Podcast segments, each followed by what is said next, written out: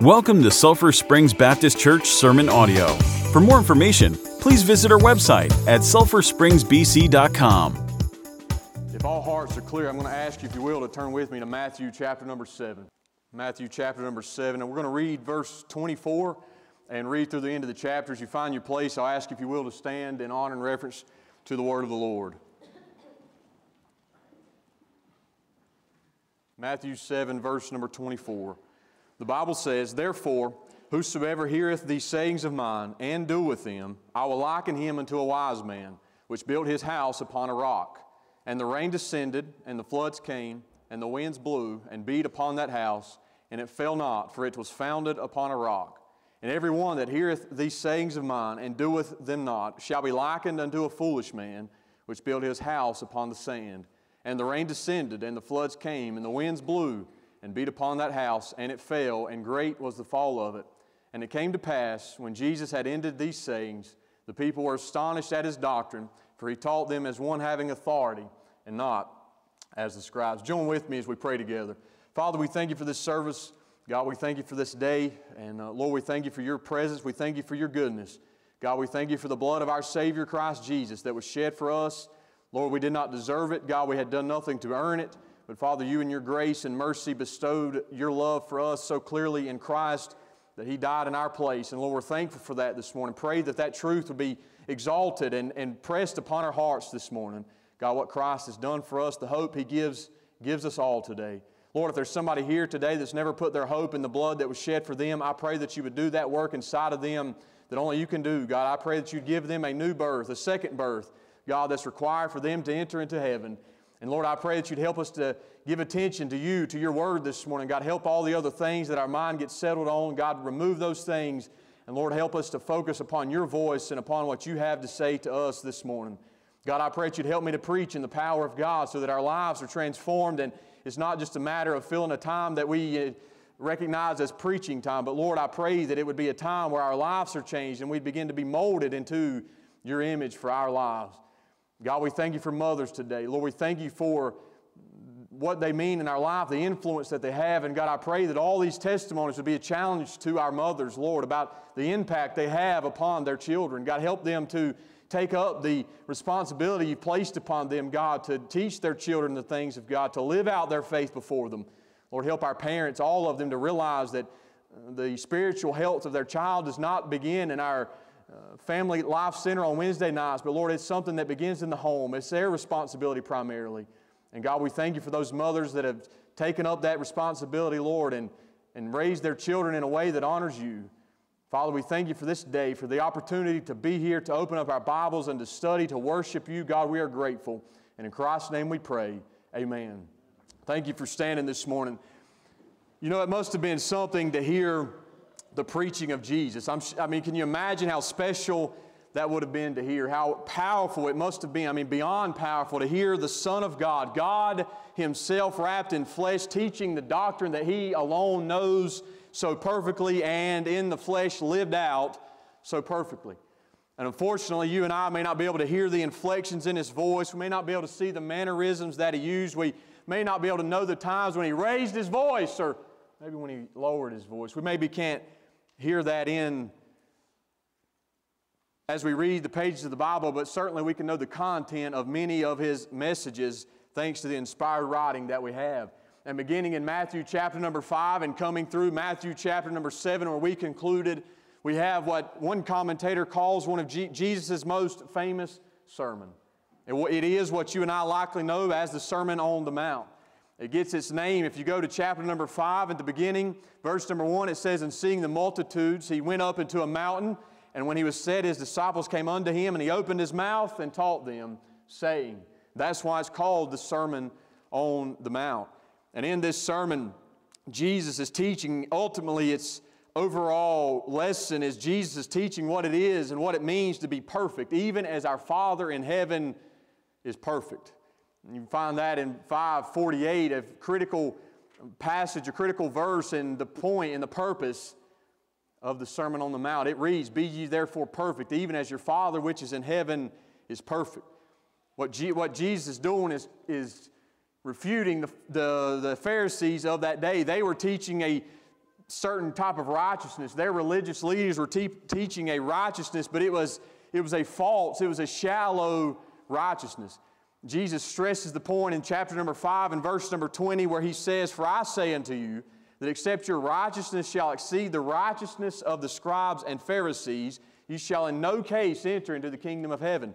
You see, these people, these individuals were being taught various things by the Pharisees, by those who taught the law, by the Jewish leaders. And you find that in Jesus' sermon. But Jesus is teaching that righteousness is not enough. That righteousness does not go deep enough. You'll find often throughout the Sermon on the Mount, Jesus will introduce a new topic by saying, You have heard it said. And then he'll go on to say what it is that the Pharisees have taught them. But then he will say, But I say unto you. And then he will teach the truth about that righteousness, about that particular subject in which he is talking about. Jesus, as you read the Sermon on the Mount, is making it very clear that on the one hand, you have this man made religion, this man made rules, and all these other things that you can follow. But here's what I'm teaching you there's a conflict there, they're not the same. And so, with that, as Jesus concludes his sermon, he brings us to the point that we have a choice to make. We can either take his words to heart and live them out, or we can dismiss what Jesus is teaching. We can either attach our allegiance to Jesus, or we can disregard him altogether. As the Bible Knowledge Commentary puts it, in concluding, Jesus presented the two options to his listeners. They were now responsible for what they had heard, and they must make a choice. They could build on only of one or two foundations. As Jesus as, as gave this discourse and introduced his thoughts by saying, Here's what you've heard, here's what you've been taught, but here's what I'm teaching you. When it's concluded, as we see in our verses, the disciples, the followers of Christ, all those in Jesus' day, and you and I today are still left with a choice. Are we building our life? Are we going to build our life on the teaching of Jesus? Or are we going to choose some other way? Just like they had to make a choice, you have to make a choice here today, this morning, each and every day of your life. But here's the thing the text really takes the choice out of it. It makes the answer clear. The only, the only correct answer in this choice is to live your life according to the teachings and according to the wisdom that Christ Jesus gives you. Now, you and I are not wise to discredit Him. We're not wise to live our lives and based on some other thing. We are only wise to build our lives on Him and on His Word. The text before us is a challenge and an emphatic encouragement to live our lives in submission to Jesus Christ in accordance with His words. Why should you live your life according to Jesus and not be your own authority? You see, that's kind of the nature of our day. Our allegiance so much in our days not to religious things, but our allegiance is more so to ourselves, what we want to do, what we feel like's right to do. But that's not our ultimate authority. Our ultimate authority has to be the Lord Jesus Christ and His will for our life. But why is that? Why should you live your life according to Christ? Why should you give up yourself to Him? Well, we see some of those answers here in this passage of Scripture and understanding why we live our life according to His instruction. For one, you see in verses 24 and 25 that good listeners of Christ Jesus, they experience security and safety. Jesus says, therefore, after he, this is his conclusion, whosoever heareth these sayings of mine, again, this is his sayings, the Sermon on the Mount. Whosoever heareth these sayings of mine and doeth them, I will liken him unto a wise man which built his house upon a rock. And the rain descended, and the floods came, and the winds blew and beat upon that house, and it fell not, for it was founded upon a rock. What makes someone a good listener of Christ? Well, if we see in verse number 24, being a good listener of Jesus is much more than just comprehending what he's saying. Being a good listener is more than just you being able to, if I handed you a test on the Sermon on the Mount, you passing it with easy, with flying colors, as the saying goes, that's, that's part of hearing Jesus. But one thing that's so crucial to our faith that oftentimes we, we, we drop the ball at the point from hearing and then doing. Your faith has to be more than just hearing. If you can pass a test on the Sermon on the Mount, that's excellent.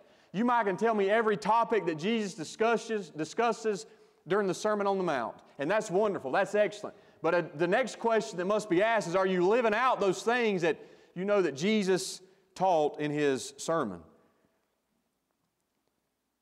Being a disciple of Christ is taking what you hear, taking what He teaches you in His Word, and then putting that into action in your life and living that out. And if we truly believe in Jesus, obedience must be our response. James, I love the way he puts it. He said, Be ye doers of the word, and not hearers only. He also says, James said, Even so, faith, if it hath not works, is dead, being alone. I love what Warren Wiersbe said obedience to his will is the test of true faith in Christ. The test is not words, not saying, Lord, Lord, and then not obeying his commands. He said it's easy to learn a religious vocabulary, it's easy to memorize Bible verses and religious songs, and yet not obey God's will. Jesus expects more from you. Jesus ex- expects more from me than just saying amen to all the things we know to be true according to His Word. Jesus expects us to hear and do His words, to live out His truth for our life. And obeying Jesus and choosing His way over any other is the only correct option when you read the verse. Jesus compares the man who will take His sayings, take what He is teaching, and do them to a wise man who built his house upon the rock.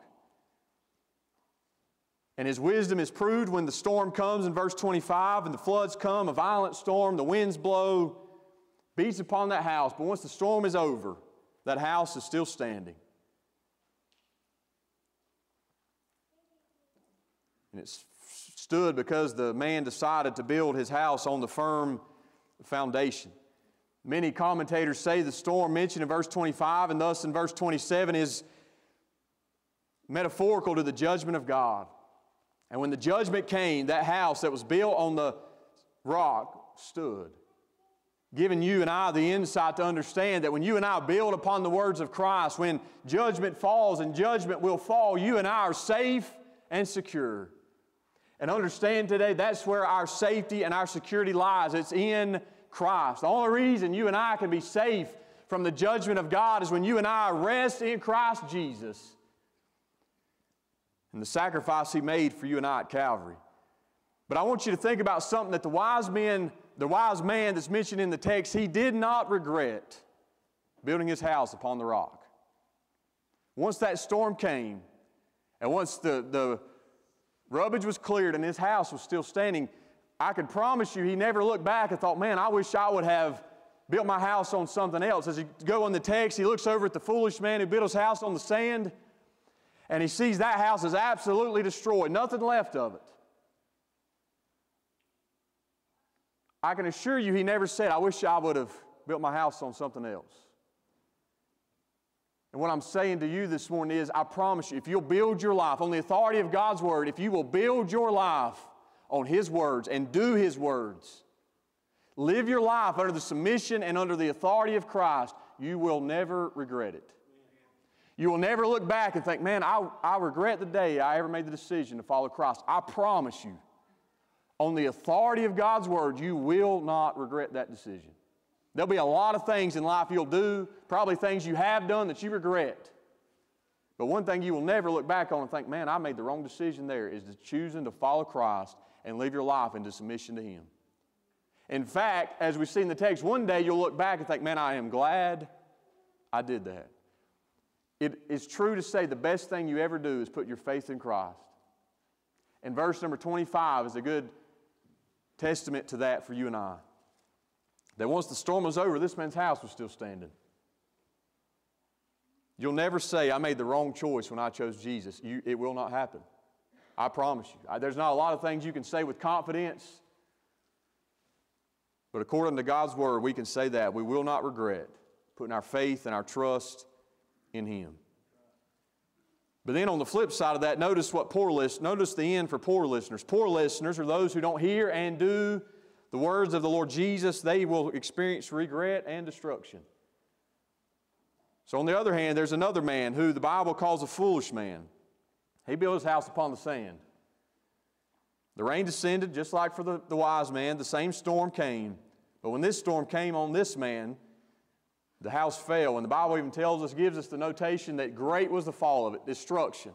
It wasn't minor, it wasn't something he was like, man, you know, I only lost some shingles. No, it was destruction. Great was the fall of that house that the foolish man built on the sand. So for this person who might say, well, well, preacher, all that sounds good. I understand the wise men didn't regret it, but I'll just try my own thing, and maybe it won't turn out bad. Maybe it, maybe it won't be so bad. Well, the Lord corrects that notion that it, there's a destructive end in, in store for those who rebel against the authority of Christ. The Greek word for that term, foolish, and I don't say any of this irreverently or insensitively, but the, the, that term is where we get our word moron or moronic from. It carries the idea of acting without a brain. And I, again, I don't say any of that light, lightheartedly. I say that to emphasize to you the poor decision that it is to not build your life upon Jesus' words. The man, notice he faced the same storm as the wise man. He, the storm is described exactly the same, but when it bared down upon his house, it was completely destroyed.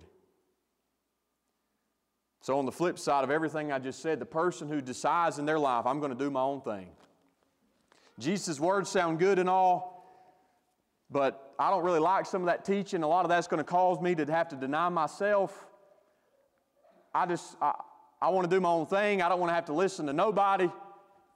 The person who does that will eventually regret that decision. What Jesus is teaching you and I in these verses, he will never prove to be a liar. And Jesus says, the person, the wise man who builds his house upon his sayings and does them, he compares him to that wise man. Built his house upon the rock. When the storm came, the house was still standing. Time will not prove Jesus to be a liar. If you, if you choose to build your life outside of Christ, one day you will regret that decision. Because destruction and regret wait those that do. So, on the flip side, again, of everything I just said, so this, this foolish man, one day after that storm came, was going to look back and think, man, I wish I would have built my life upon Jesus' words. If you live your life on your own terms and you live as the God of your own life, meaning that whatever you say goes, one day you'll look back and wish you have bowed to the name of Jesus. But with both choices in mind, I want to point out something to you that stuck with me as I've studied these verses of Scripture. I want you to notice that both men got their house built. And we don't know exactly when the storm came, but eventually the storm came. What I'm telling you is the person who decided, this foolish man in the text, the person that decided not to build their life on Christ, they didn't, they didn't regret it immediately. And so you might be here today and you might say, Well, preacher, I've been living things on my own terms. I've been doing things the way I want to do it, and I'm having fun. I'm enjoying myself. I've even had success. My bank account's growing. Everything's going well. Again, I remind you, the foolish man got his house built too. But the day came that proved the words of Jesus to be true that he regretted it. His house was destroyed. So you might be here today and think, everything's fine with me. The repercussions of your decision with what you do with Christ and His teaching may not bear negative, may not bear on your life immediately. On the flip side of that, if you choose to follow Christ and sell out to Him and give your life over to Him, that doesn't mean everything's going to automatically just turn out perfectly and every storm cloud in your life is going to fall away. It may be years and years before you see the rewards or bad consequences of your choice with Jesus. But be certain, though, the day will come when what Jesus is teaching in these verses of Scripture will come true. Time, as I mentioned, will never prove Christ to be a liar. But then finally, this morning, one last reason you and I should be good listeners of Christ, one reason we should hear and do His words is because He has great authority. Notice what he says, or what the text says in verse 28. It came to pass when Jesus had ended these sayings, when he finished his message, the people were astonished. They were speechless at his doctrine. For he taught them as one having authority and not as the scribes. See, Jesus, well, when the scribes, when the scribes taught, they probably often said things like, well, Moses said this, or Moses said that. And can you imagine just, just at baseline, this is God, the, this is God in the flesh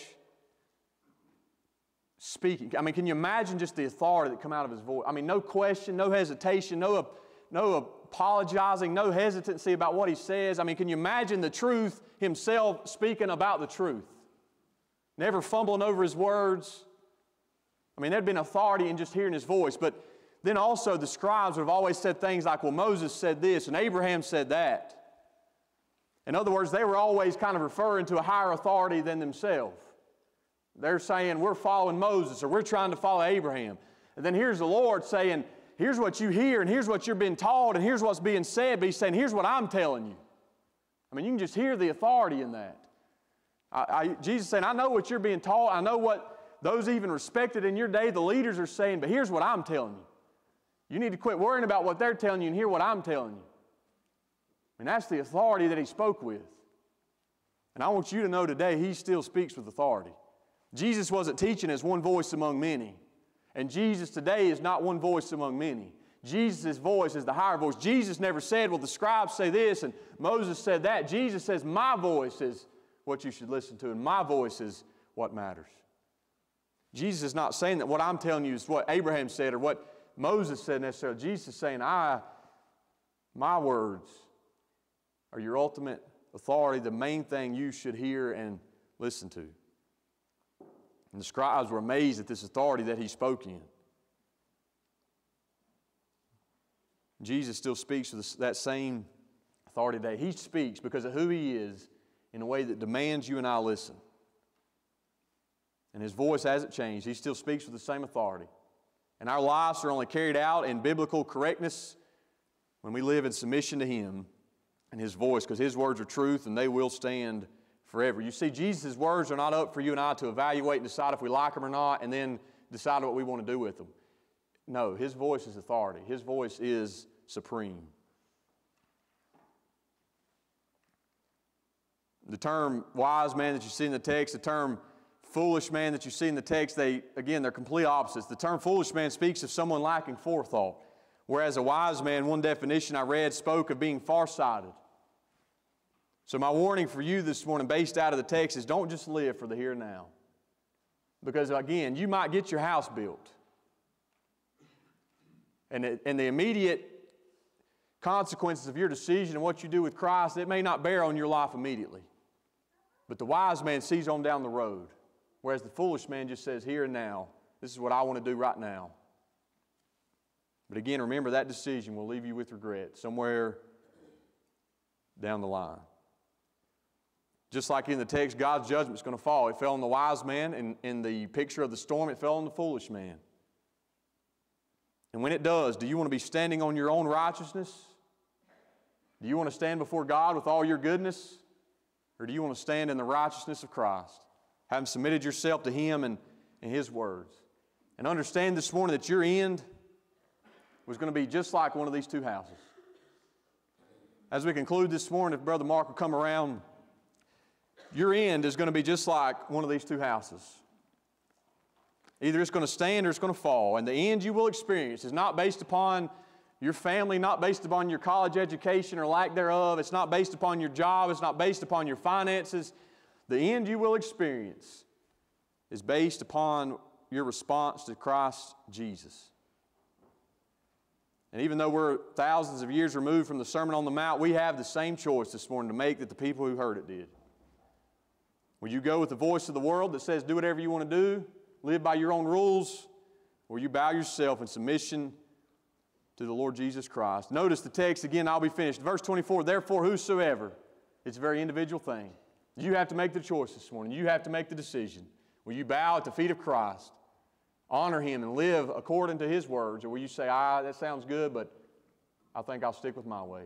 You have a choice to make this morning. But the text, again, takes the choice out of it. The only wise decision is to build your life upon His words and carry out His will for your life. As we stand together this, this morning, and Mark leads us in a song, if you feel led to come to the altar and pray and seek God's help in some way, I challenge you and encourage you to do so as Mark leads us in a song of invitation.